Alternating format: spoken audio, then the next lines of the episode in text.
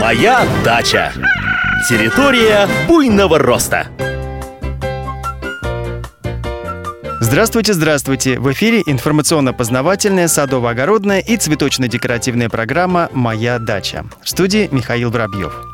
Сегодня мы поговорим о вредных насекомых, о тех из них, которые первыми просыпаются после долгой зимы. Они выползают погреться на солнышко и начинают вредить садовым и огородным растениям. Прежде всего речь идет о яблонном цветоеде, которого обычно называют долгоносик. Это насекомое откладывает яйца в бутоны яблони – из яиц вскоре вылупляются личинки и начинают выедать внутренности цветков, из-за чего они засыхают, так и не распустившись. Если количество насекомых не очень большое, то на урожай это практически не отражается, ведь из огромного числа цветков плоды образуют лишь 5-7%. Но иногда долгоносики начинают активно размножаться и повреждают больше половины всех бутонов на дереве.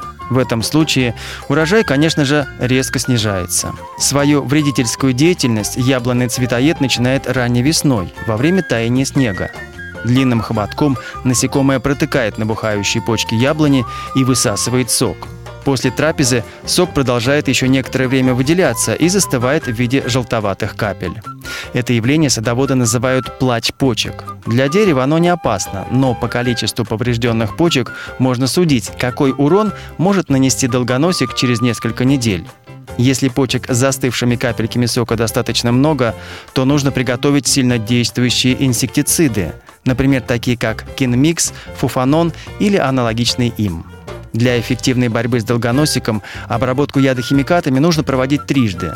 Первый раз, когда почки только начинают распускаться. Второй, когда среди молодых листочков уже можно разглядеть маленькие бутоны. И третий раз, когда бутоны активно растут и выдвигаются за пределы почки. В южных областях России цветение плодовых деревьев уже в самом разгаре. И если они повреждены долгоносиком, то это хорошо заметно. Опрыскивать засохшие бутоны ядохимикатами бесполезно. Личинки надежно укрыты сухими лепестками и тишелистиками. Вскоре такие бутоны опадут, личинки переберутся в землю, перезимуют и на следующий год превратятся во взрослых жуков-долгоносиков. Но вы можете прервать этот вредоносный жизненный цикл. Просто соберите поврежденные бутоны и обязательно сожгите их. Нынешнему урожаю это не поможет, но зато на следующий год долгоносиков будет значительно меньше. На сегодня все. Хорошей вам погоды, отличного настроения и, конечно же, высоких урожаев. Моя дача. Территория буйного роста.